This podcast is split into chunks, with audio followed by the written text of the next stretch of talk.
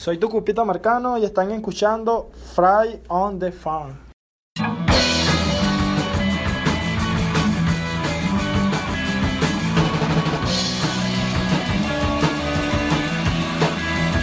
Welcome to Friars on the Farm podcast. I'm Donovan, and right in front of me is Roy. Hey, hello everybody.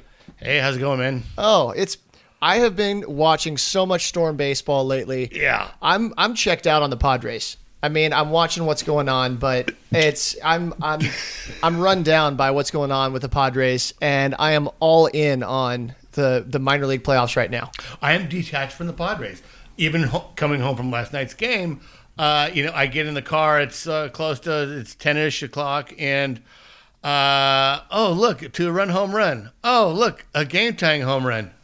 I was paying more attention to the Tri City game, Yeah. than I was what was going on in Petco. And at that point, I'm like, oh yeah, that's right. There's a Tri Cities game. Let's listen to that. It, it's um, you know, it's the end of the season of a season that really doesn't matter, Yeah.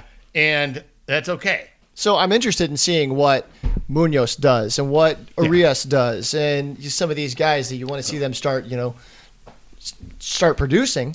Absolutely. But at the same time, they're not playing meaningful games. I know they're playing a bunch of a bunch of teams that are in contention for something, yeah, but it's hard to be invested in a team when it's it's we've been losing for so long.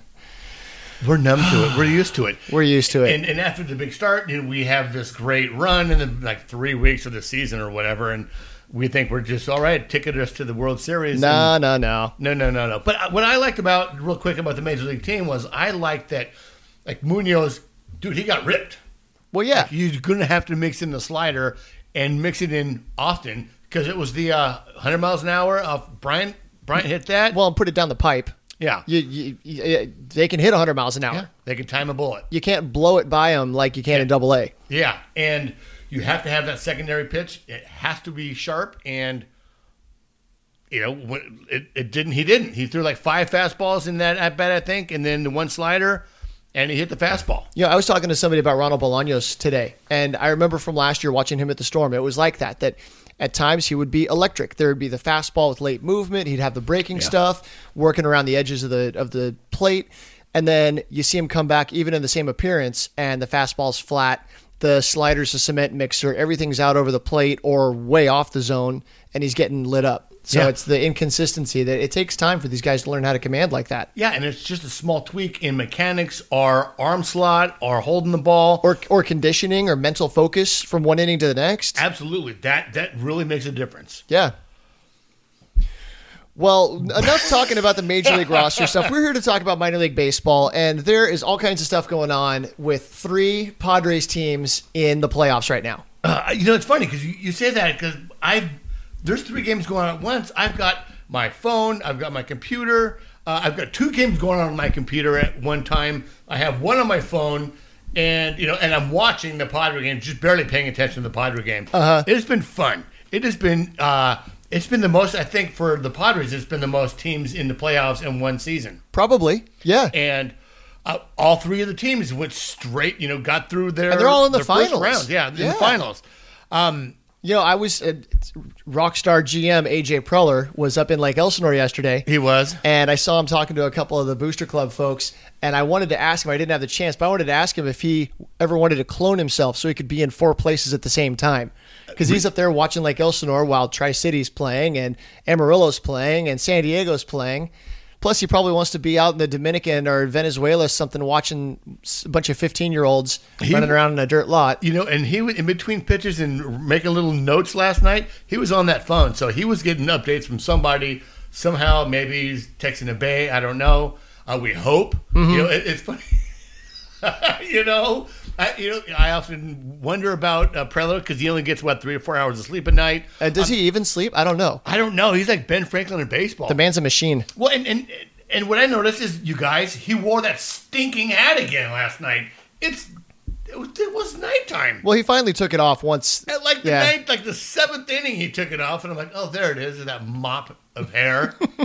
And the and the ducktail. yeah, right.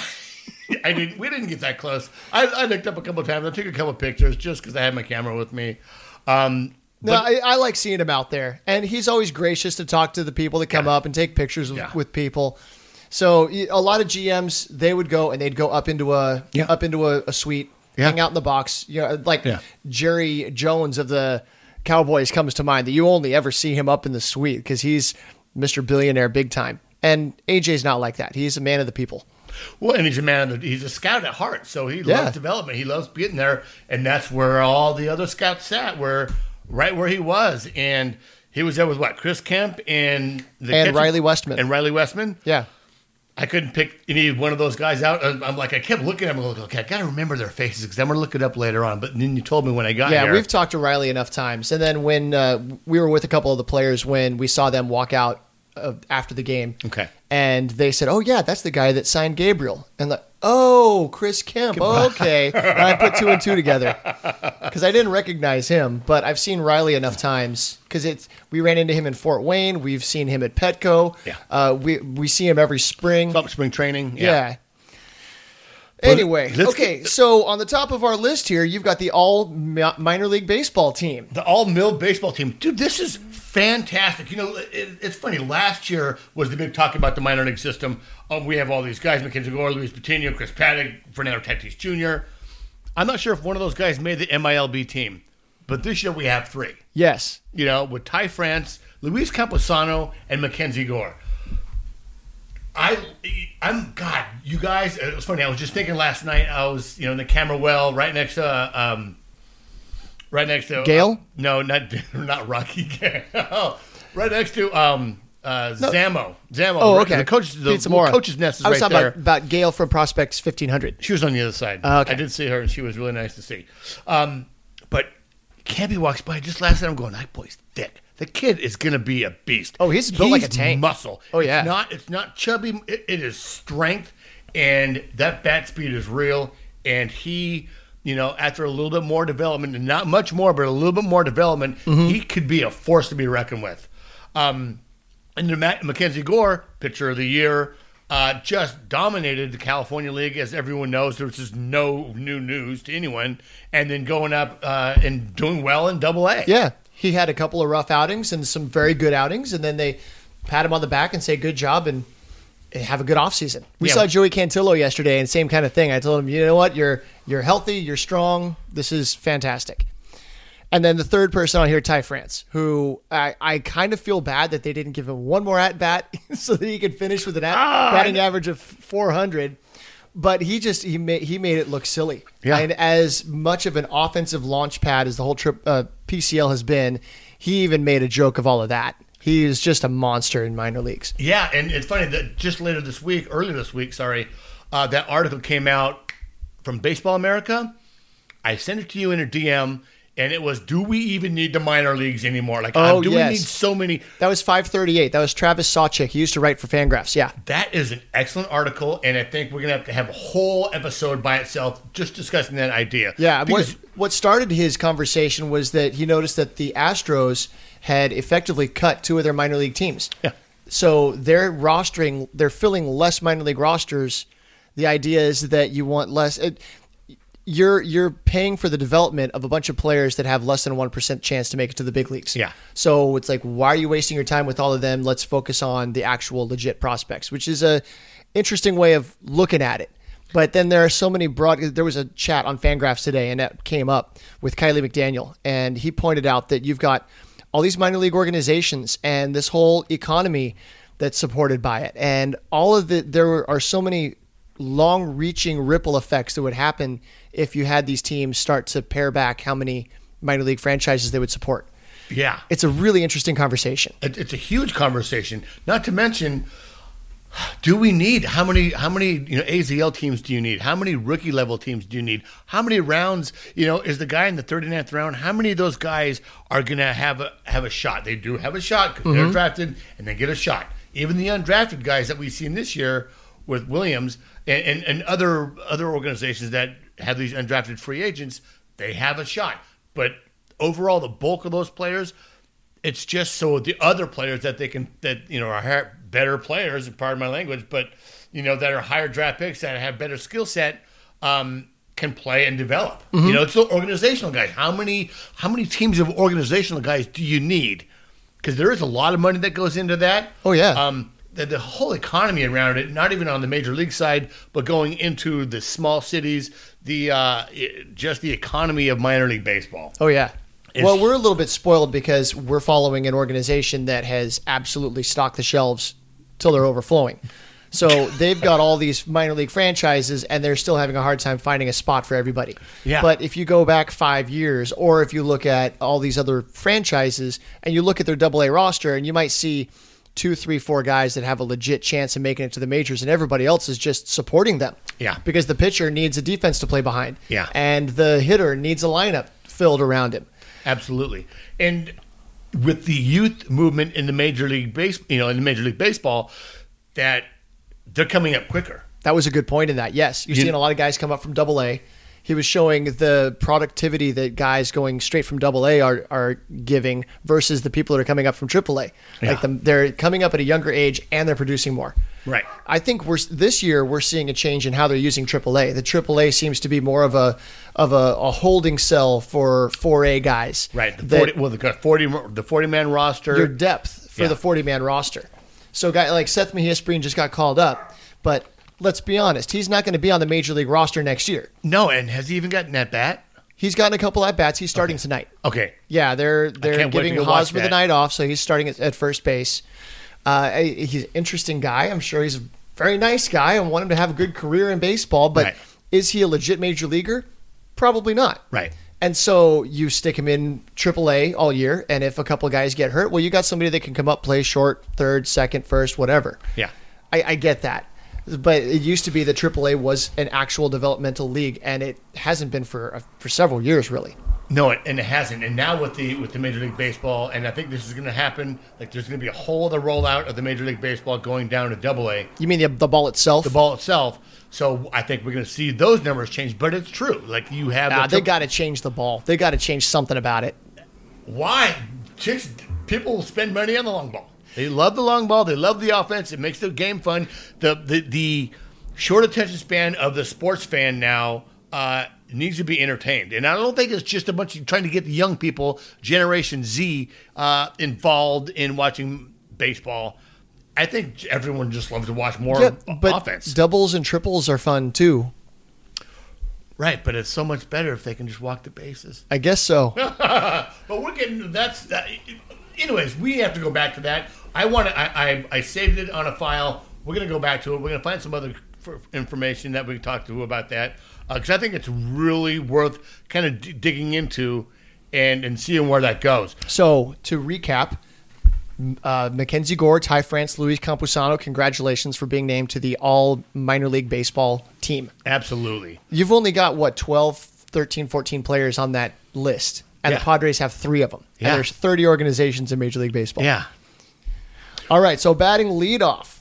So Roll they- with it. Yeah, so El Paso Chihuahuas were named a finalist in the MILB Golden Bobblehead Awards for Best Non Game Day Event. So the Golden Bobblehead Awards is given out for Best Game Event, Best, uh, you know, Best Uniform, just all kinds of different uh, ways that celebrate the promotions that, that minor league teams do. Is it an actual golden bobblehead that is presented to them? It is a Golden Bobblehead. I want to see this. Now, next Yeah. time I go to El Paso, I'm going to have to see their trophy case so I can see the golden bobblehead.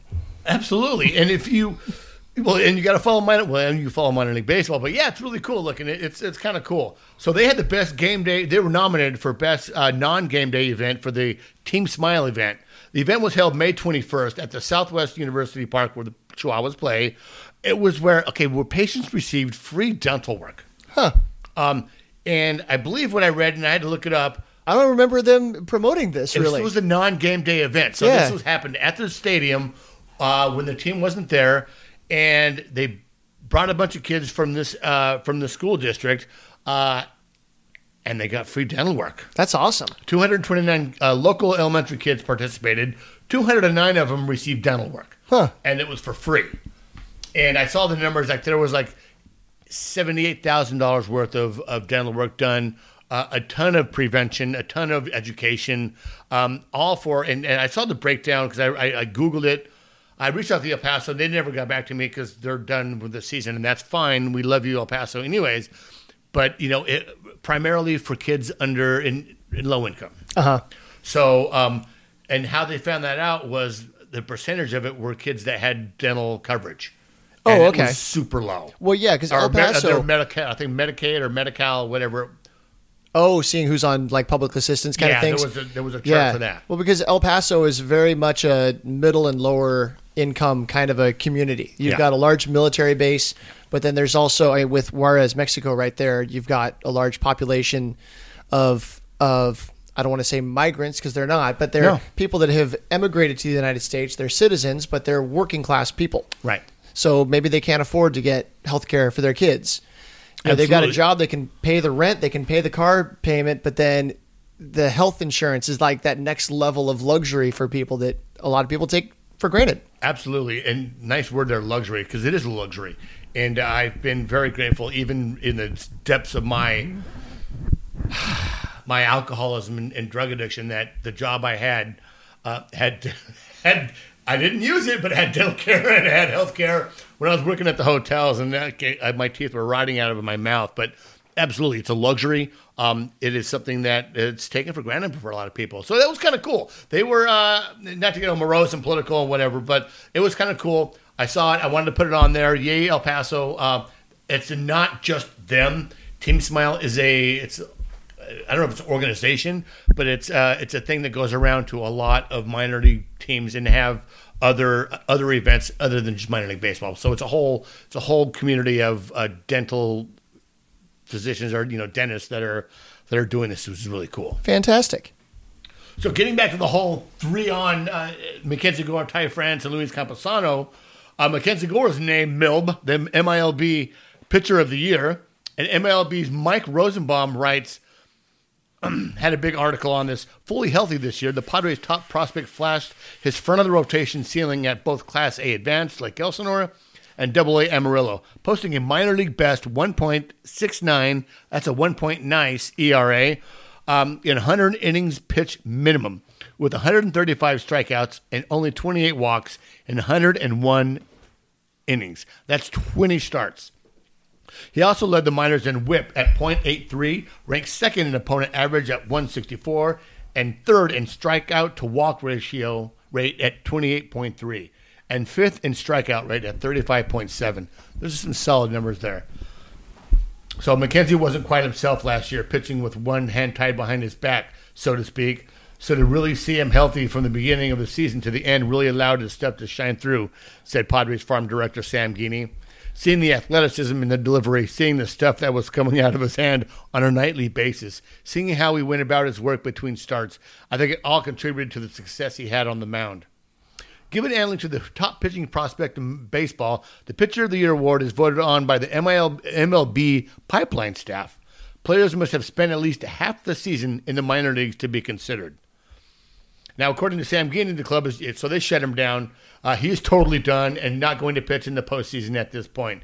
He said, "We were very pleased with his workout in terms of innings. He got over 100 innings, so we think he has a very solid base heading into 2020." So that's about 10 more innings than Chris Paddack pitched last year. Yeah, So the progression would be to have him pitch 130, maybe 140 innings next year. Yeah. It seems like the 30 is the magic number that they step him up year to year. yeah, which is what another six starts, maybe Yeah. five point starts. So let's talk about that for a minute before we go on to this. So Yeah. uh, does he start? Does he make the team out of the spring training? Well, there's so much that goes into that question, right? It's a very loaded question. I like loaded Well, because you've got a whole bunch of starting pitching candidates right now that are already on the roster. You've got to figure that they're going to make some moves in the offseason. Yeah. They, in my opinion, they need to add some veteran starting pitcher, whether that's through trade or through a free agent signing. I don't know. And then Gore has to show up healthy. He has to pitch well. He has to handle himself like a pro, which I have no doubt that he will. Yeah. But still, there's a lot that has to go right for him. Right. A year last spring, we were saying that Logan Allen and Cal Quantrill, we were kind of penciling them into the rotation. Yeah. And then they fell flat at the end of, of spring training and got passed up and wound up spending half the season in the minors. yeah. So who knows what might happen? I, I, I you know, it's funny. Part of me goes like, if he makes that spring training, I'll be like, oh, let's go. I'd be like, let's, let's, let's go.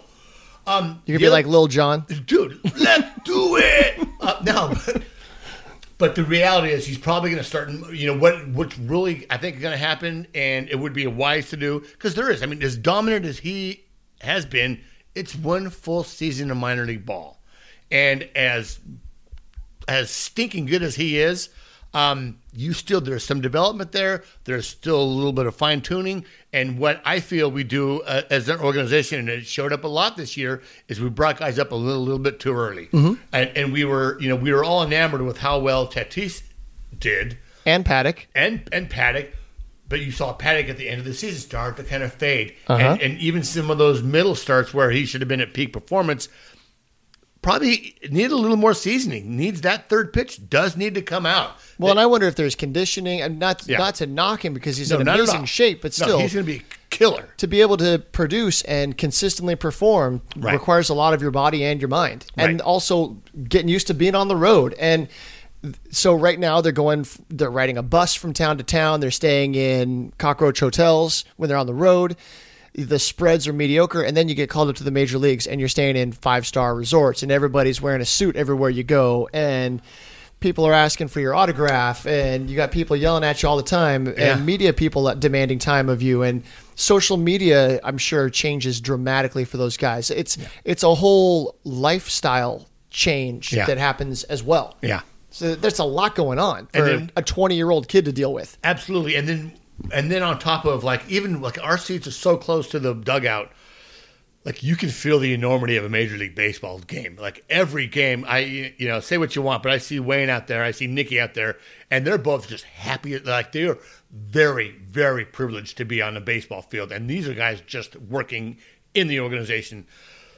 You can feel that. And, and to have that go in and out every every five days or every game, you know, mm-hmm. it, it takes a toll on you, and it does that conference. Uh, it's not conference. That that focus really uh, it can wane. And this is the major leagues. You saw guys last night hit ninety, or sorry, hit one hundred and one, hit hundred. If you're not on, you're going to get rocked.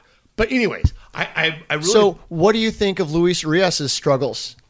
Do you think he's got the yips, or what is it? I do not think it's the yips. It's funny on the way over here. Um, Canyon Side Cages uh, put out a tweet. Did you see it? I haven't seen what they tweeted. Okay, so this is something They're going talk- into mechanics, right? Yeah, absolutely, and this is what we've talked about on the on on the here. Uh, everyone's no secret that leg kick is high. Yep. And with that leg kick, uh, he moves forward. So the Canyon Side Cages goes. He leaks forward. That big that step. The major league hitters shouldn't be stepping forward. Yeah, as when, much as just when you see the guys with a big step, it's coming right back down, and their head stays pretty much put. Jose Altuve does. The foot comes up, foot goes down. It's a very small leg kick. It's not pronounced. Urias is coiled like a snake. What that does is that a that takes longer to get down to the ground, but he also what he said leaks, which means he comes forward. So the head moves, the whole body is forward. So when your head's moving toward the pitcher, you're effectively increasing the velocity, the um, your perceived velocity of the pitch. It- It's not the perceived velocity. It's for that fraction of a fraction of a second, you, the ball isn't where it should be. Okay. So your head's moving. So when your head's moving, you, you, you're not straight. Now I've always wondered about how Dustin Pedroia can hit a ball because his head drops a foot as he's as he's stepping Yeah. forward. I, I don't know, but it was really interesting that they had side by side tweets. They had Altuve's like watch his foot come up, watch, and he had a little circle around his head, Uh huh. and his head never moved out of that circle. Luis Urias, you see it, and his head is there, and then when he takes the big step, the head comes forward all the way out of the ring.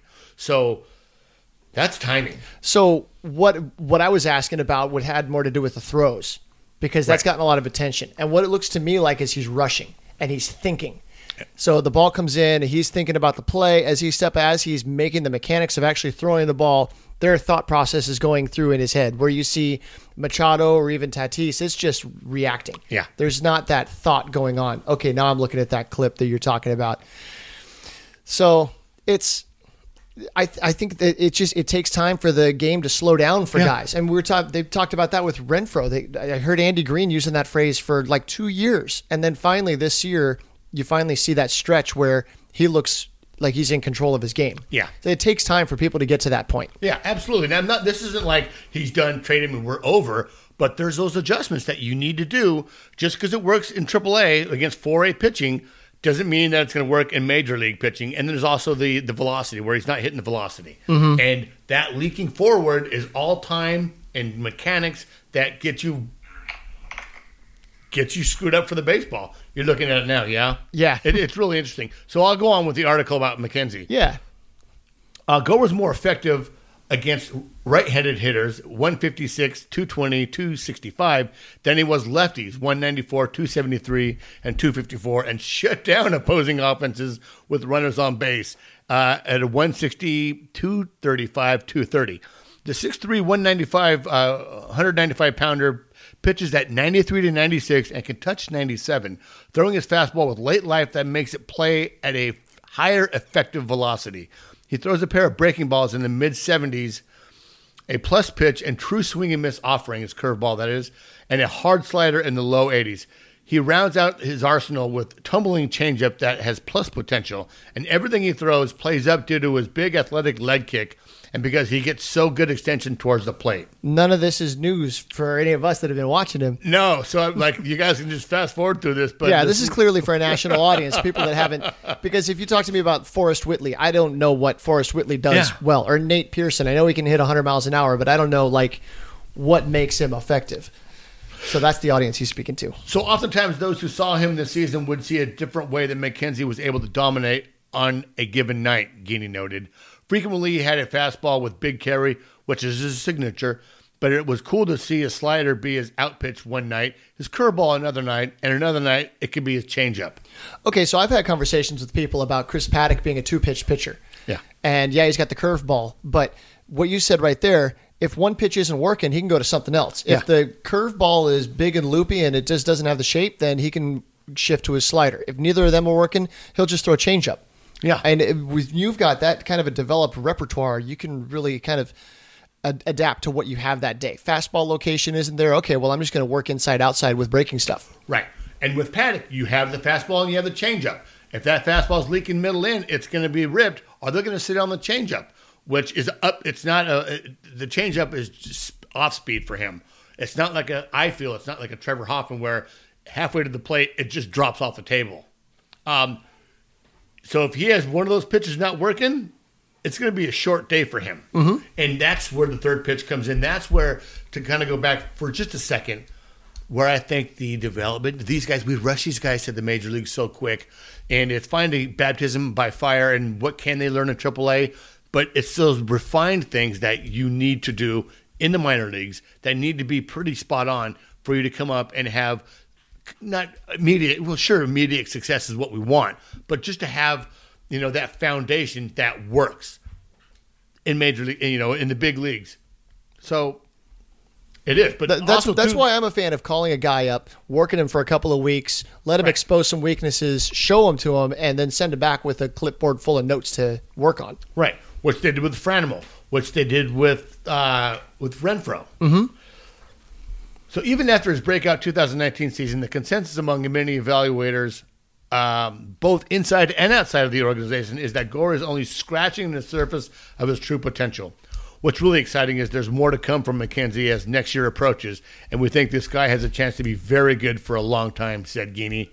He has very standards, uh, very high standards for himself, and we and we have high expectations for him that are very closely rivaled by his own expectations. By sorry, by his expectations, and we think his work ethic and how he approaches his craft is going to lead to a lot of success in the future.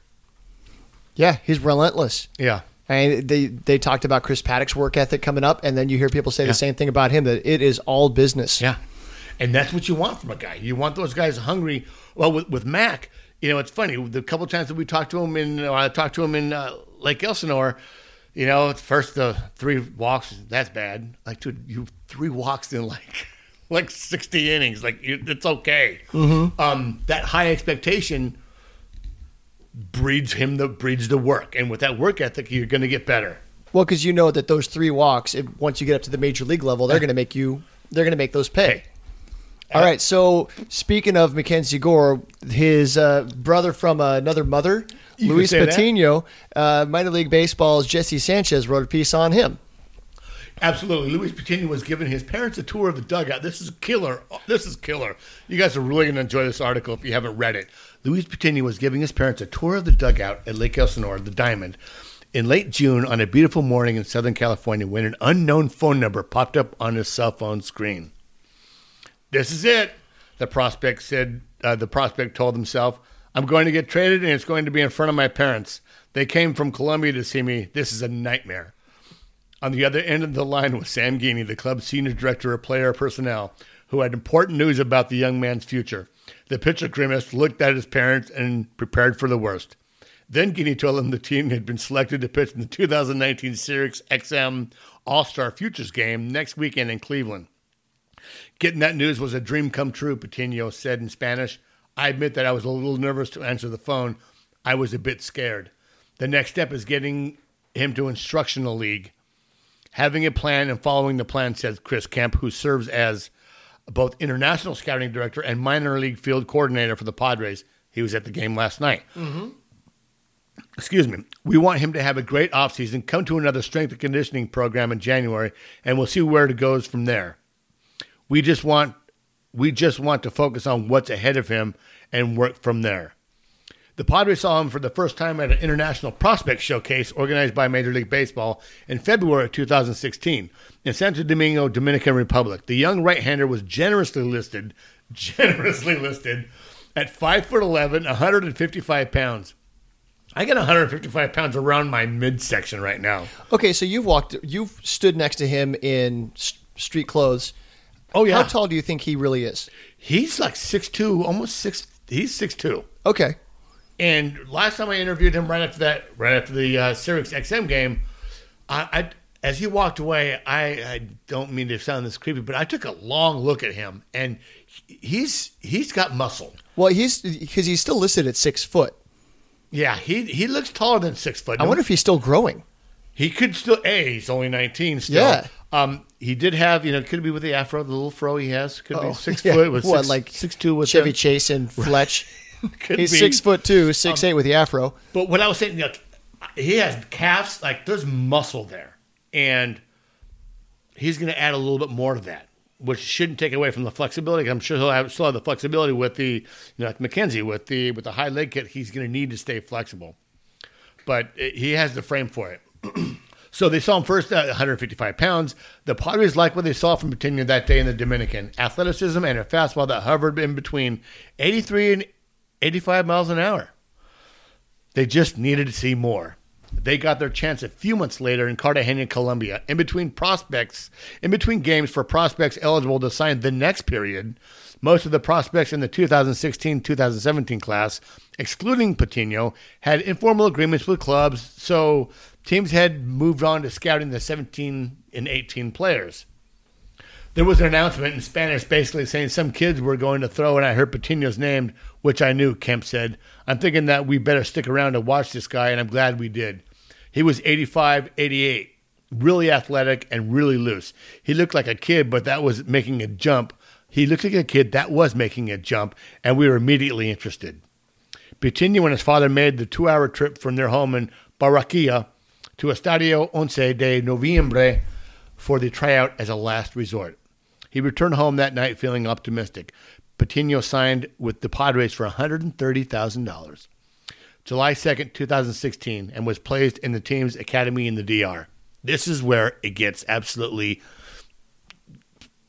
Ugh, just God, you know, I just. Guys, I love. I, I'm sorry to stop it again. I love these stories. I love, like, could you imagine? And this is what Geaney said, talking about going down to Venezuela and parts of Colombia. Like, we go to places where it's not friendly.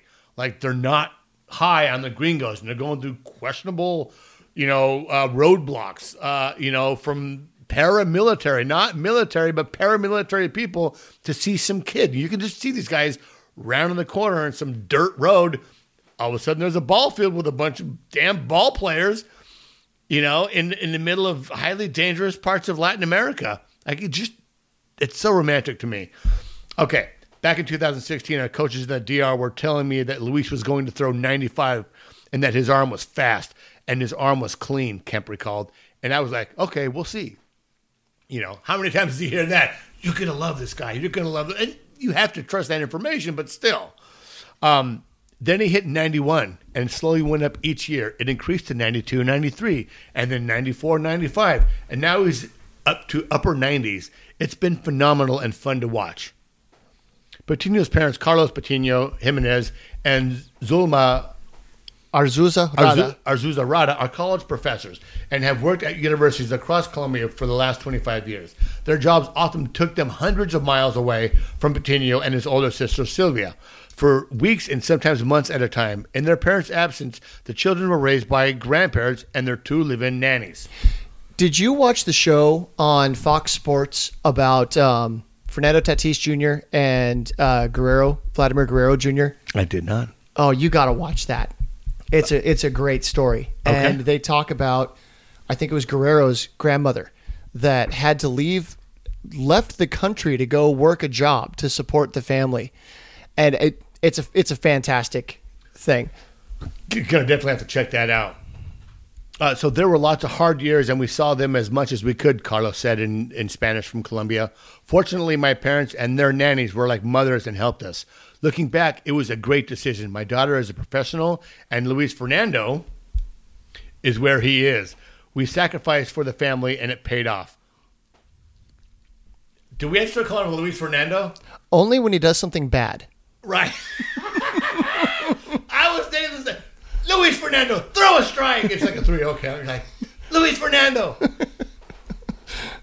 we got to That's. I When I saw that, I'm like, oh, that's. Who's that? Lu- Oh, it's Luis Fernando's You know, middle name. We're gonna have to hold on to that for spring training when we're watching them do PFPs, and he's like, you know, doing bunt drills, and Right. he, he, you know, dogs one and throws the ball over the first baseman or something. Uh, Absolutely. We're not going to call him Chewy because that's his nickname. Um, okay, so on the last day of June, the pitcher's parents flew from Lake Elsinore back to Colombia as originally scheduled. They still made it to Cleveland in time to watch him throw at the Futures game less than a week later. That's awesome. I love that when they have a chance to to bring the Yeah. family and get them to to see Yeah. something. Like the story of bringing Bolaños' family over to watch his his debut. We talked about that last time. Yeah, absolutely. Uh, Cleveland was one of the best experiences we've ever had as a family, as Zulma said. There are no words to describe it. We are so happy to be able to share it with him. Patino struck out three batters, including Angels' top prospect Jo Adell, on an eight- 98.2 mile per hour fastball in, a, hun- uh, in an inning and two thirds in the Futures game. He later added he later added Geaney's number to his contact list to avoid any future surprises, and just in case he gets the call one day. Just in case. I mean, that's it's just a matter of time. I want to get to the big leagues, and I'm preparing for that. Patino said, "My goal is to stay healthy. Maybe I can be there in 2020. I know I have learned a lot, and I still have a lot to learn."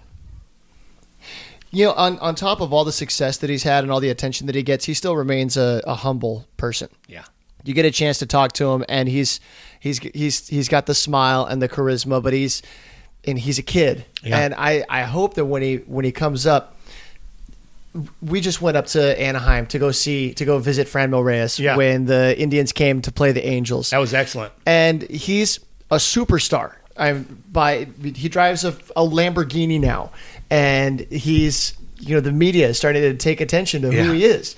But still, he sees us and he comes over and he spent all kinds of time. And he knew a bunch of us just from social media engagements Yeah. or seeing us at baseball games. Yeah. So that was that's heartwarming that you see that he's still the same person. Right. He doesn't make that leap to the Right. big leagues and become a big timer and just you know whatever. I don't have time for you. I've got a I've got a job to go do. Yeah, and that was great because he went down that whole line and and gave high fives, signed balls, gave you know, Geekster a hug. He he gave Angela. He hugged everybody. Yeah, he hugged everybody. He gave me a hug. And for you guys to go up there, it, that made the news that night. I think it even made in a couple of a couple of national Oh yeah. Twitter profiles. I think forward that right. kind of message. Um, even even James Clark's like, you know, the the marketing department must just be spinning in their wheels right now because it's not that they didn't trade. Like they the trade, we understand the trade, and hindsight being twenty twenty. Even if even if you know, as bad as Renfroe has been the past few weeks or several weeks since the trade, Apparently, he's playing through an injury. okay, that's fine. But it would, you know, it, it would have been, you know, it's just bad because he's so friendly, so outgoing, so engaging. He's a marketable person. Absolutely. And you're going to get that with you had that with Bebo. You have that with uh, with with Manny that they love playing the game, love having a good time, like just sitting by in the dugout. like you see the other day we were sitting up in 213 and and Tatis was riding Luis, was riding Urias and was in the dugout just farting around, having a good time. And here's a guy that should be bummed out. I'm injured. I can't play anymore. Um, having a good time. That's marketable. That the the personalities that come out of players, I think, is fantastic. Now, can every ball player be so outgoing and and, and happy as, as a Tatis or a Franimal? No, not everybody's wired like that. and that's fine. But to have those guys that are like that, that are friendly, that are outgoing, that are having it's a hard game. It's fun to watch. It's totally fun to watch. But we're gonna now get into the meat of our podcast, and that is the playoffs. It's no longer the affiliate rundown; it's the playoff It's the rundown. playoff rundown. and I like how you started from the bottom and we're working our way up now. Oh, absolutely. So now we're starting at Tri Cities. So this recap came from Tri Cities and Mad Friars. So this is the game three clincher. They uh, the the first two games were fantastic. If you if you if you got to watch any of it, they were great. But this is the game three clincher. So, So the the the first round of the playoffs is a best of three series. yes, Okay, go ahead. second round is also best of The of second round is best of five for for Tri Cities. for Tri Cities. yes. Well, tonight's the tonight's the Tonight game. is game five of that series. okay. I, for, I, it's been a lot of baseball going on. Yeah, but you've got clincher here, so you're talking about game three of the semifinals. Yeah, this is this is the first first uh, first round. Sorry. So they walked away with their win to the championship series versus the Hillsboro Hops on a walk off walk by Sean Gilby. That was fantastic, dude. I wa- I listened to the game, and I think there was a single, and the guy walked a guy, and there's stolen base. That guy's got over. Then there was another walk, and he walked in the room. Happened last night with Cishek. You walk. You're so afraid, or you lose control, or you don't want to give him a, pitch to hit. You're hoping they're going to chase. But I think this is more ladder of like he just lost his control, um, and you lost the game by walking a guy. And it's not just a game; it's the game where you win or go home. It's barbecue time now. You go home. Oh man! Um, and that is the worst. That's a baseball nightmare. So a pair of two RBI singles in the first two innings of the game gave Tri Cities an advantage. They would keep until the ninth inning. The lead slipped away after Spokane rallied on uh, to it in the top of the ninth inning. Right-handed pitcher Nick DeWaits, who's pitching tonight for the final game, who ironically started the season as their opener for Tri City. So he was not only opening day starter, he will now be starting the last game of their season tonight. Little FYI. Battled and kept Spokane off the board despite allowing eight base runners on four and a third innings. Logan Driscoll had a pair of hits and drew a walk in the victory. The catcher outfielder went four for 12 with three walks and a pair of RBIs in the series. The 21 year old was the highest draft pick to appear in Pasco this summer. Right handed pitcher Wen Hu Sung came out of the bullpen and threw a pair of scoreless innings, striking out four in the process. The 23 year old pitcher was very, um, very well in his second stint. Pitched very well, sorry, in his second stint in the Northwest League. And after struggling last year, Sung struck out 59 batters in four and a third innings, 40, 41 and a third. 41 inning, thank you very much, and pitched to a 3.05 ERA. So you mentioned Logan Driscoll is playing catcher and outfield. Yeah. Uh, today, Mad Friars put out an interview with Jonny Homza Yeah. from Alaska, who was drafted as a shortstop, but they immediately converted him to catcher, and now he's splitting time between catcher and third base as he's learning the job. And I, I find that whole process fascinating. Plus, I find it really fascinating that you've got a kid from Alaska that they drafted. That baseball players don't come out of Alaska. Yeah. I've, I've been fascinated with him. And Since so, that signing, right? yeah, yeah, and he's not on social media anywhere. He hasn't really. This is his first time, I think, getting out of the complex, and so he's just an interesting guy. He hit a grand slam in one of the games in this series. He did. That's the only home run he's hit all season. Yeah.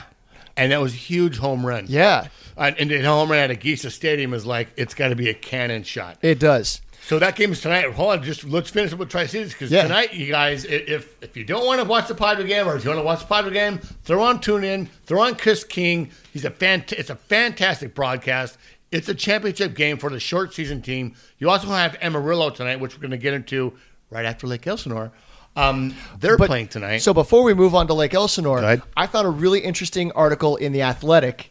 Uh, so Big League Chew And it's I love Big League Chew. It's a fantastic bubble gum. It's got great flavor. It comes in the pouch, so it kind of looks like a tobacco pouch, and that's the origin. You know, guys wanted to Yeah. they wanted to look cool, like they're chewing tobacco, but they're actually chewing bubble gum because they care about their health. Yeah. So Jim Bouton, who wrote Ball Four, passed away recently. Uh, when he was playing for the Portland Mavericks, which was an independent league in the '70s, Which is a whole other podcast, but we'll go into that. so him and a teammate invented Big League Chew, and that teammate, pitcher Rob Nelson, Yeah. is now involved with running the Hillsboro Hops.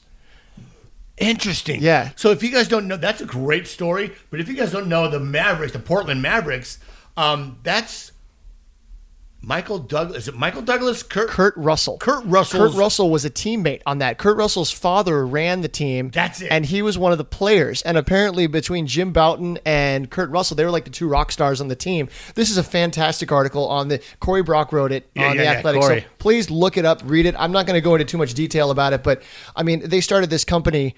They went out and bought a bubblegum making machine. They wanted to come up with the with the formula to do it. It was an idea that uh, one of their ball boys helped come up with. Just to, I mean, it's a fantastic article uh, about a product that I've always kind of enjoyed, and I've always attached it to baseball. Obviously, Yeah, it, I, it was around when I was a little kid. yeah, But if you guys get a chance, it's the Bastard Boys of Summer. yes, that was the Netflix series. Is the Netflix movie on on I think YouTube or Netflix or whatever? yeah, I need. I haven't seen it. I need to watch it. you it, it well from a minor league podcast standpoint we uh, have no formal uh, statement on the uh, impact that it had on minor league baseball. But what minor league baseball basically did to portland because they were a come try out to our team. Come try out. Come on. And they had guys like smoking in the dugout like guys that were just wanted to play ball and they you know were released by other teams were just they weren't minor league players. They just they just like had a bunch of guys show up. And the film footage they have of these guys you know they're like cut off. It's in the 70s so it's like cut off jeans. This team ended up doing really well starting to get in the draw starting to like the promotions. I think they kind of really started the promotion stuff in minor league baseball. So they got so popular and they ended up beating like the minor league teams that they played against in some championship game. The actually i think the very very last game they lost. But like they beat a couple of the affiliated clubs because they really hadn't have too many other people to play. So finally minor league baseball goes apart and goes okay so if you don't shut this team down you'll never have another minor league ball club in in portland. Mm. It's a little bit of a bad story because they're like it's the big boys against david versus goliath. Yeah. and eventually you know it, it's a great show uh, you guys check it out but it's and and through that they talk about that the big league chew Do they? Okay. Oh yeah, absolutely. It's it's it's a phenomenal show. I, I can't wait to read that. Corey Brock used to write for the UT. Uh, he was our beat writer back in the day. He was the beat writer when me and Liddy, when I proposed to Liddy at spring training. Uh, he came up. I'm like, dude, Corey. Like Liddy's like, dude, that's Corey Brock. He's like, hey, how you guys doing? I'm like, hey, Corey, what's up? Like, we know who you are. um, but let's move on. To, let's God, we got. We're just getting everyone. They got like three people that are listening to this at the gym or like on some long drive. Moving on to Lake Elsinore. It's all right. Leisure Friar's out for his walk, so we're just entertaining him. All right, so we're, we're yeah, we're right about the Liege. We're like three mile mark for Liege. Um, so this is recap came from Mad Friars, MLB's Jordan Wolf, and Kyle Glaser. Kyle Glaser was at the game yesterday. I had no idea. Where was he? Because he I don't know, but he he was, he gave a report on uh, on what um, Garrett Richards did. And some of those guys can do it without without watching. No, I bet you he was there. He was probably sitting back there, hanging out a couple rows behind AJ. I wouldn't be surprised if that was the case. Because there were a lot of people in that section. I didn't go over there yesterday. No, and ne- neither did I. I didn't want to be a fanboy and go like, "Oh, "Hey, what's up?" Uh, hey, Kyle, you remember me? We met once. Um, but I also noticed that the spread last night was it was airline breast from chicken, airline breast, uh, green beans, and some pita bread, A little nicer. a little ciabatta. It was very much a little nicer. there wasn't bologna and cheese sandwiches No, on it white bread. wasn't. but it was all gone by the time I got there. I'm like, oh, I guess it's a playoff game. So moving on, um, okay, for bolstered by contributions from their late season reinforcements from the Tin Caps, smoked Rancho Cucamonga to take the series and advance to the California League Finals, led by Tucupita Marcano's two-run double. Marcano, who turns 20 next week, he turns 20 on Monday went 6 for 16 in the series. Adrian Martinez turned in his second straight stellar outing since joining the club. The 22 year old righty, who posted a 3.36 ERA in 75 innings with the tin caps this year, allowed just a single and a walk while working uh, off fastball and sitting in the mid 90s. The Mexicali native, I love that he's from Mexicali. My parents are from El Centro. Um, now, three years removed from his Tommy John surgery, which I didn't know, had the best year of his four year career. His performance was phenomenal. He had nerves of steel, Storm manager Tony Tarasco said. He executed. He had a good, heavy fastball tonight, but his equalizer was that changeup, which is one of his better pitches. The Mexican right-hander came out sitting 95 to 96 on his fastball and held his velocity the whole way while mixing in a late-breaking mid-80s slider and deceptive low 80s changeup with cutting action. He retired 13 of his 14 batters, including the final two on swinging strikeouts. That part was written by Kyle Glaser, and that's what I love about Kyle. I love getting that information out to people because people want to know. Well, he's pitching really well. Where does he throw? Mm-hmm. Is he a junk ball pitcher like uh, Osvaldo Hernandez, or does he throw gas with the good off-speed stuff? No, he does a good job of kind of packaging that. And I believe that's why he's. You're right. I'm sure he was sitting over there with AJ's and the scouts talking to those guys. He, he's not. He's familiar with all of them, so he can get velos. He can get what pitch is what pitch. So, but, but that's what I love about Kyle when he does that kind of stuff. In the California League, in his California day, hello, one more time. In his Cal League debut on August 30th, Martinez gave up one run on six hits across six innings, striking out seven. That was a big spot, too, as the Storm were battling for the South Division second half crown. So far, he's come up and pitched two very big, important games for us, Tarasco said. That's extremely impressive, and I'm very humbled by the opportunity to be a part of watching him grow. Luis Campusano singled in a run in the third to open the scoring. In the top of the fifth, though, the number 14th uh, Padres prospect Gabriel Arias and Eguy Rosario drew consecutive two out walks off right handed Jose Martinez. 12th ranked Tirso Ornelas followed with a single to right to drive in Arias, and Lee Solomon singled home Rosario on the next pitch. Olivier Basabe slapped a hit off the glove of third baseman and Dodgers number 20, uh, 16 prospect Miguel Vargas to bring home Ornelas. 13th ranked, uh, 13th ranked peter Marcano then doubled the left, driving in Solomon and Basabe to cap off a five run outburst. Marcano finished three for five with three RBIs. Like Martinez, he hasn't been with Lake Elsinore long. He was promoted from Class A Fort Wayne just for the postseason. Yeah, you know, after being around him in Fort Wayne, that, he's got no fear. No. He doesn't care who's out there. He's just, I'm going to no. beat you. No. So later on, uh, we have I have I entered. I talked to him last night, and I talked to Coach Tarasco, and I had a minute with uh, Mason Fox. So at the end of this episode, we're going to play those little bit of snippets. Uh, the interview with with Tuca is really cool. So is Coach Tarasco, and and Mason's really he's a really cool guy. Well, Mason was coming off that outing where he gave up back to back home runs to lose the game. Yeah. In uh, in Rancho Cucamonga, and then he came in yesterday and pitched. I think he pitched two innings and he was credited with the win. Yeah, absolutely. Two very solid innings. Yeah, absolutely. He was throwing that mid. You'll you'll hear in, in review. He was hitting mid nineties. Uh, to be a part of the to be a part of high leverage, high pressure situations and be able to perform, I'm sure it's going to it's going to do wonders for his confidence. He's just another player in this bottomless well of talent that have that we have here in the Padres organization. That's Coach Tarasco. Henry Henry struck out six over two innings of relief, shrugging off a two-run homer by Kendall, followed uh, followed by fellow righty Nick Kuzia, friend of the podcast, closed it out on two spotless frames, striking out the side in the ninth. Keynote there, and I have it in dark. Xavier Edwards did not get a hit. He's been hitting like crazy though since he came up though. It's Right. Yesterday, I think he went two for three or two for four. He's every time he gets up, he's on base. Absolutely. So he had an off night. That's okay. He's allowed. All right. So before we move on to Double A Amarillo, I decided to go and look and pull some numbers on Tirso Ornelas. Yeah. So he was struggling mightily at the start of the season. His strikeout rate went way up. Um, he was striking out almost 30% of the time.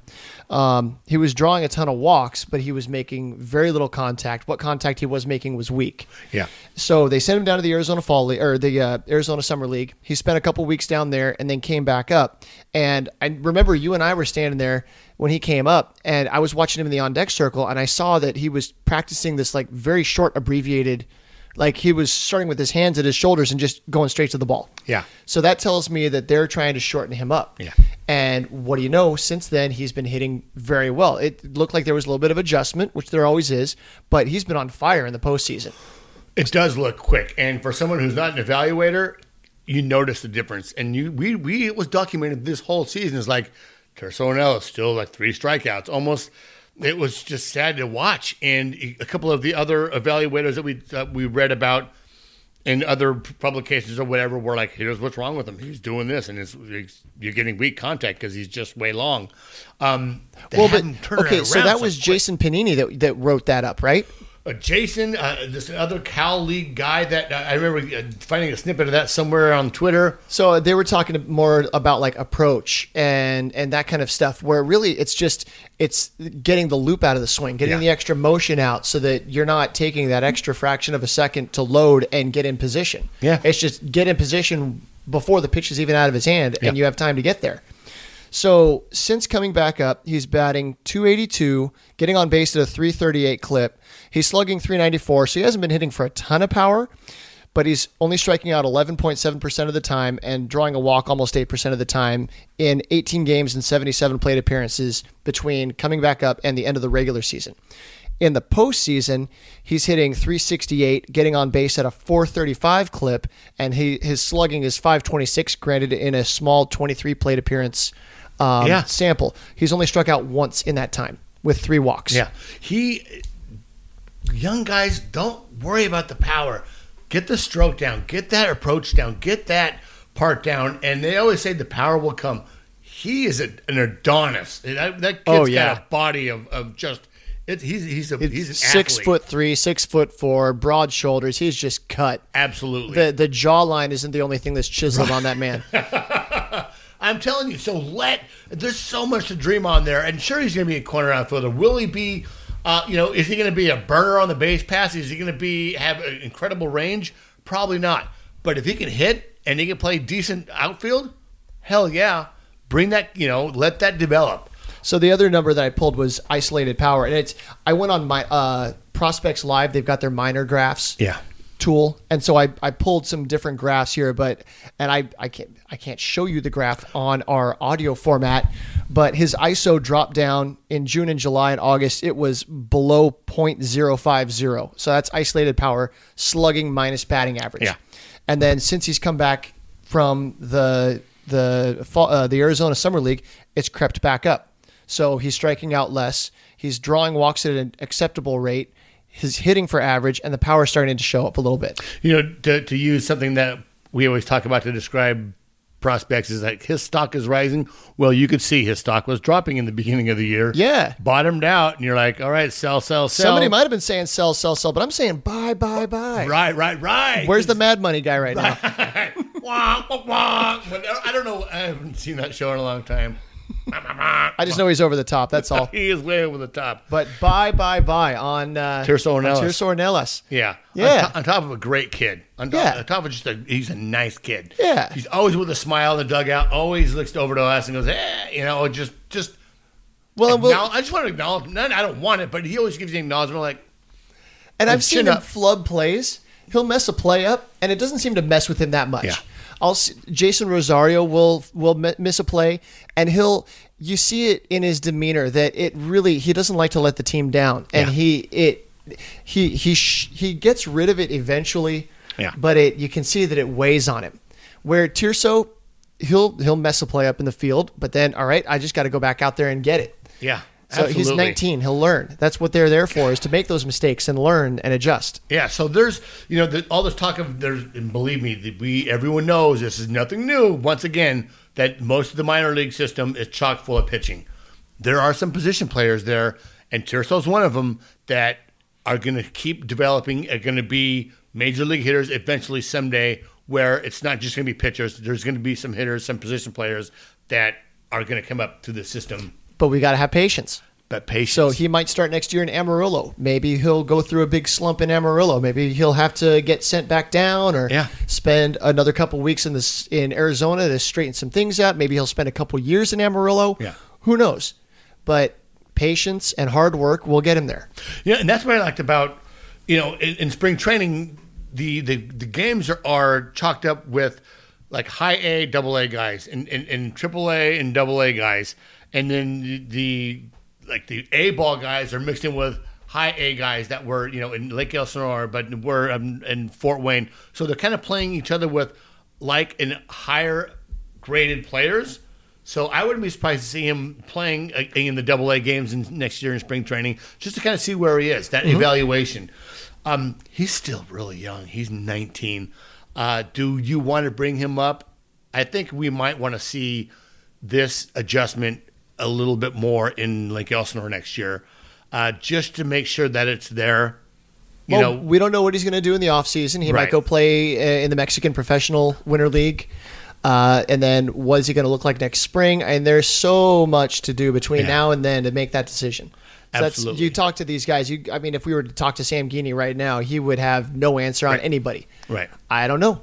Everything changes between now and then. It, it does, and that's exciting to see who's going to go play winter ball. Yeah. Like I'm stoked. For, we we love. I can't wait to find out the four pitchers that are going to be playing in the AZL. But yeah, they haven't released the instructional roster yet. No, I- not yet. I keep checking for that. Ah. Okay, moving on to the final game. This is Game Five Sunday for uh, this uh, Mad Friars and the MLB Shlomo Sprung, who we're big fans of here at Friars on the Farm.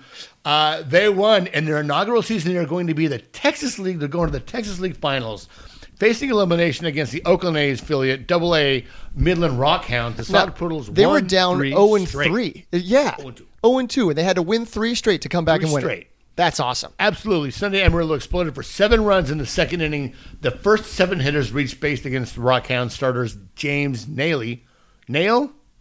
After a single, a double, and a walk loaded the bases, first baseman Kyle Overstreet cleared him with a double.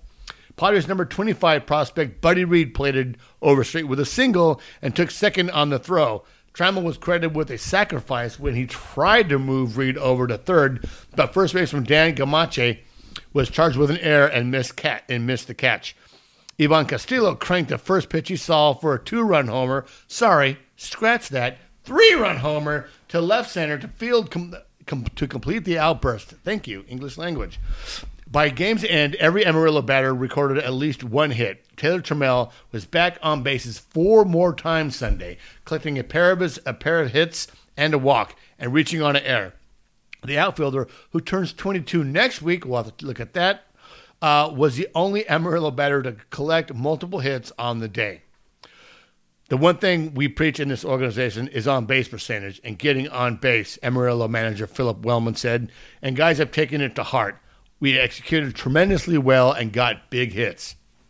While Midland pushed a runner to third base twice in the first four innings, lefty Aaron Leasher late, sorry, Aaron Leasher, thank you, did a nice job of escaping both threats in the second outing, in his second outing since joining Amarillo. But things came apart for the Padres' 2017 sixth round pick in the fifth inning as the Rockhounds opened the frame with three straight singles. Leasher immediately gave up a double and a walk before giving away and was charged with four runs on the day. The 23 year old posted a 3.15 ERA across 120 innings for the Storm this year. He will most certainly will be in the rotation next year. Great job, Aaron. That may have been the longest mentally straining game I've ever managed in my life. Said Phillip Wellman. Yeah, he's managed a lot of games. Our offense kind of went into hibernation and they just kept pecking away to their credit. Big righty Jordan Guerrero picked up the win with two hitless frames of relief. The hard throwing reliever held Cal League opponents to a 202 average this year while posting a 5, 57 19 strikeout to walk ratio in 52 and two thirds innings. Jordan Guerrero will go down as an unsung hero in this game because he really came in and attacked and was aggressive, Wellman said. He restored order and was the stopper. He restored order and was the stopper. It sounds like it should be like something from Star Wars. yeah, I could see Palpatine, saying that. All right, so Travis Radke set down Midland in the order for the, in the ninth for the save. I Ab- think that's appropriate because Travis Radke spent has spent a lot of time in Double A. So Yeah. good for him to get the cherry on top of the Sunday of that playoff series. Absolutely. So they're playing right now. Do you have that game up right now? Yeah, they're down nine to eight. Well, that's still It's the top of the third. There's been a ton of scoring in this game, yeah. so And- we're gonna have to flip it on here and see what's going on up in uh, out in Amarillo. Absolutely. And, and real quick, we're going to go. So if you guys are still around listening, we're going to have Tony Tarasco talk about last night's game. we're gonna have uh, my little interview with Tucupita Marcano. It's about, about ten minutes total of of content. And So Tucupita told you that his English wasn't very good. walking out of the clubhouse, he's like, "I don't speak English." Did Did you tell him that your English sometimes? Is. Right. I said, "You're believe me, you're gonna be fine." no, I'm glad Tuca t- took the time to talk to you. He did. And next year, we're going to go a little more in depth. I just wanted to talk to him about how well he's been doing since he's been up. Um, I wanted to talk to Henry Henry, but he was uh, he was in the shower when I went to go talk to guys. Uh, So if you got to stick So around, you didn't take the microphone into the shower with you? No, it's just it's still awkward. you know, being. I understand how women can feel uncomfortable in a you know, in a, in a in a big league, small, major league, any kind of major league clubhouse for any sport because the dudes don't care. They Yeah, don't care. Yeah, I would feel awkward. I haven't gone down there. I would feel awkward walking around in that environment. Yeah. And then you talk to Mason Fox. And then I talked to Mason Fox for a minute. So in the coming week, do you have plans on? Uh, are you going to try to get up to Visalia at all? I no, Visalia is like in no, it's, It's like five hours away. Yeah, no, I can't. So the because uh, Lake Elsinore, they're in a best of five series. Today is game two that they're playing in Lake Elsinore. Yeah. And then the final three games are going to be in Visalia. yeah, And then you've got the uh, final game of Tri Cities going on tonight. And then in Amarillo, this is their second game of a five game series against the Tulsa Drillers. and that is the that's it. That's for the Texas League Championship. Yeah. Can you imagine? And and just real quick, Taylor Trammell. You know, at the end of the season, last two or three weeks of the season, really turned it on. He did. And then when it came into the postseason, has continued to turn it on. That makes it. You know, it kind of makes. I know it's a short, short sample size at the end of a season, but to see this happen in the playoffs, uh, just it's it makes me feel a little bit better about the trade because we know we don't scout the scout line, but you still can't help but see when he came over, he was hitting a buck seventy nine. Well, what I like seeing is that he comes up in big at bats and he's delivering. Yeah. So I, it's granted, it's a, you know you're playing in front of a few thousand people. It's not forty thousand people in a major league ballpark, but still, the game's on the line. You got your your team and your coaches. They're all you know. You feel the weight of that on your shoulders, Yeah. and he can rise above that and perform. Absolutely, and he is doing that. So it's it's nice to see. It's good. It's good to see his stock rising at the very end of the quarter. So in the meantime, we're going to Denver. Angela and I, we're flying out to Denver Friday. We're going to go to the Rockies games Friday, Saturday, Sunday.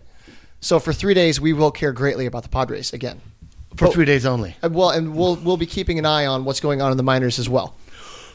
and we'll be looking for you on those games. So you guys stay tuned for the uh, the little interviews I have with Tony uh, Mason and Tuca. And until then, you can find me on Twitter, SD Donovan. I am at zippy underscore TMS. All right, Go Padres. go Padres.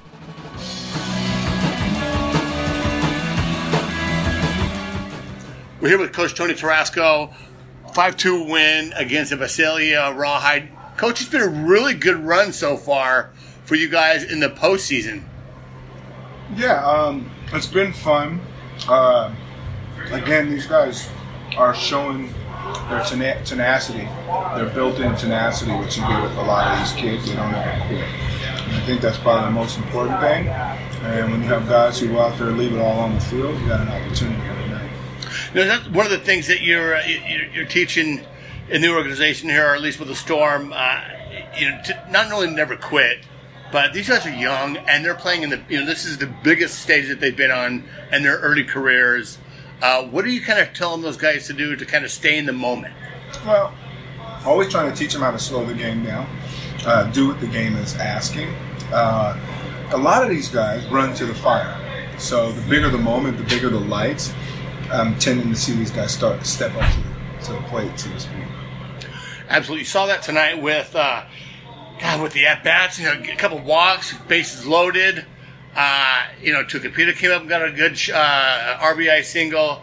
Um, Basby also got a RBI.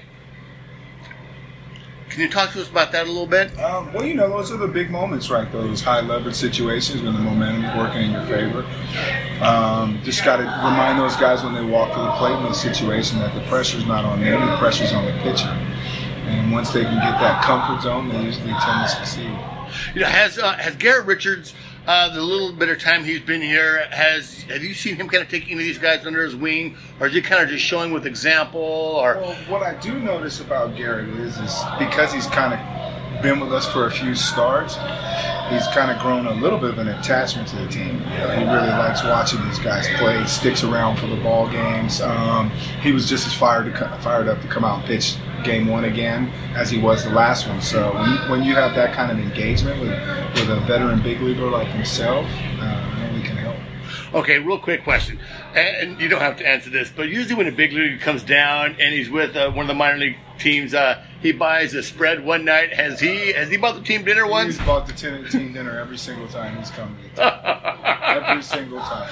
Oh, and that you know that's what you expect from the big league guys. You know, just to come down and really show what you know how they prepare, and then you know spend a little bit of money with the guys. I, I, I really appreciate that, Coach. Uh, this is my last game. I want to thank you for everything you've done for for the podcast, uh, the leadership that you've shown on the field with the team, and personally for me and Roy from Friars on the Farm. Thank you very much. Well, thanks for following us.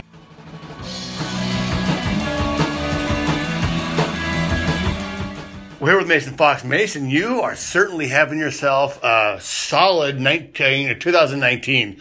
Um, started at AZL, went to Tri Cities, was in Tri Cities for a minute, then went to Fort Wayne, was there for less than a minute, and now up here in uh, in Lake Elsinore, uh, I'm contributing right away.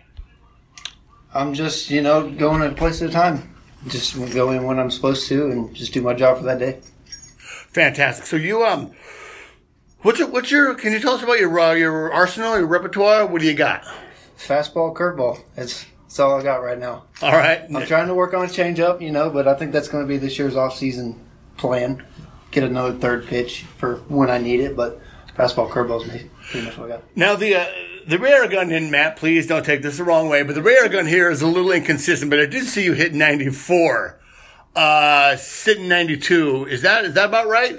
No, I, I'm, I usually sit. I don't ever like to talk about it, but I like. I usually sit four, four, five, pop a 96 here and there. Okay, Matt, if you guys don't see this, Matt's going up, up. I just saw 94 once, and I really don't trust it because sometimes it goes like 54. I'm like, well, that looked a lot faster than 54. Um, where you, where you, where you, where you from? I'm from Canton, North Carolina. It's a very small town, about 35 minutes west of Asheville. Little paper town. Okay. A funny little story. Me and my, I have family that live outside of Nashville, and this couple of weeks ago, we went and, uh, to several minor league ballparks in the area. Went down to Rome, Georgia, uh, went to Chattanooga, went over to Cherokee, North Carolina, Cherokee, yeah. and then spent the night there. If you went to Cherokee, you you would have had to gone right past the Canton exit. There's there's without. Ah, dude, I could have called the house and said, hey. I don't know No, if anybody would have answered. Right. No, and uh, so yeah, so we we've been we we we were going to go to Asheville, but we turned left and went up to Kodak to watch uh, to watch another minor league game. I just want to say welcome to uh, welcome to Lake Elsinore, welcome to Cali League. I'm sure uh, you know throughout this run here into next year, uh, you'll be here next year. Um, welcome aboard. Thank you. Thank you very much.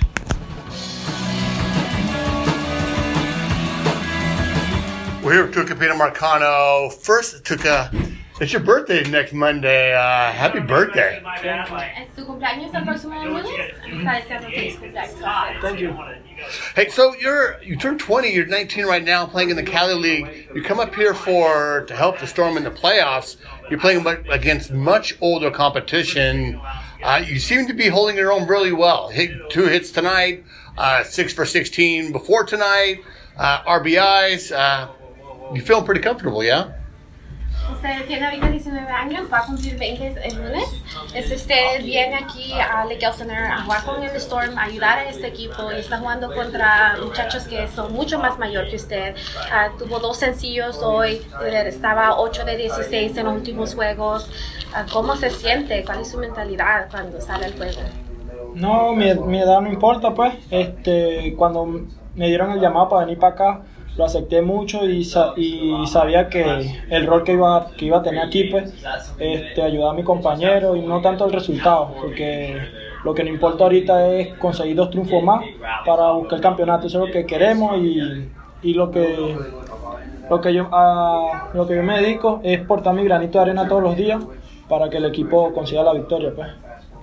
So he said that his age doesn't matter and it's not a huge factor to him. He doesn't see it. Uh, when he got the call to come up here, he took it and he was very appreciative of it. And right now, his personal results are not the main goal. It's trying to get the next two wins to bring this team a championship. And he just goes out there every day putting his little grain of salt to trying to get that victory. ¿Cómo, se dice? The ring. al- el anillo. Yeah, their Okay. anillo. How did you learn you were going to come up to Lake Elsinore? Did, did AC tell you, or was it a funny story? Ah, ¿Cómo le dijeron a usted que usted iba a venir aquí a Lake Elsinore? Ah, ¿Hubo una historia divertida ahí, un momento que usted se recuerda o algo normal? Fue, fue después de un juego, después del juego, este, yo me estaba vistiendo para irme pues, a comer y eso, y me llamó, me llamaron para la oficina, en sí, estaban los jefes, estaba Chris, Sam, me llamaron pues, y me estuvieron hablando y eso, que, que cuáles iban a ser mis planes en Arizona, porque yo iba a ir para Arizona, y me dijeron que ellos me necesitaban aquí en, en California para ayudar al equipo y eso, y eso fue lo que hice, acepté la, la invitación con, con mucho cariño. He said that it was after a game. He had already showered, was getting ready to just go eat, uh, but they called him to the front office, and uh, the main people in the front office were there. They were trying to tell him about his plans of going to Arizona, um, but that things had changed, and that he was actually going to come up here to California because this team needed him, and that he had gotten the call to come on up. Had a corazón. Ta, ta, ta, ta. ¿Cómo estuvo su corazón? ¿Se sentía nervioso? Ah, okay. All right. All right. All right. His heart was not. That's right. Uh, sangre frio. Sangre fría. Fría. Sangre frio. Oh, so you play short, second, and third base. Do you? Uh, and you you played almost all of them equally this year. Uh, do you have a preference, or you just play wherever they put you? Ah, O sea, ju- juega la segunda base, el shortstop y la tercera base. Y ha podido jugar todas esas posiciones un montón de veces igualmente cada posición. Ah, ¿Tiene una preferida o cuál se siente usted que es la mejor? No, en, lo- en lo que me ponga el manager ese día, yo salgo a jugar el béisbol fuerte, tratar de no hacer errores, tratar de ayudar al equipo a, a conseguir, a conseguir la victoria y así. He doesn't care where they put him at or where the manager sends him. He just goes out there and plays strong baseball, trying to not make the error, try to help out with the victory, and that he doesn't have any preferences of where they put him. He's just out there trying to play hard. All right, thank you very much. Muchas gracias. Gracias, Thank you. All right.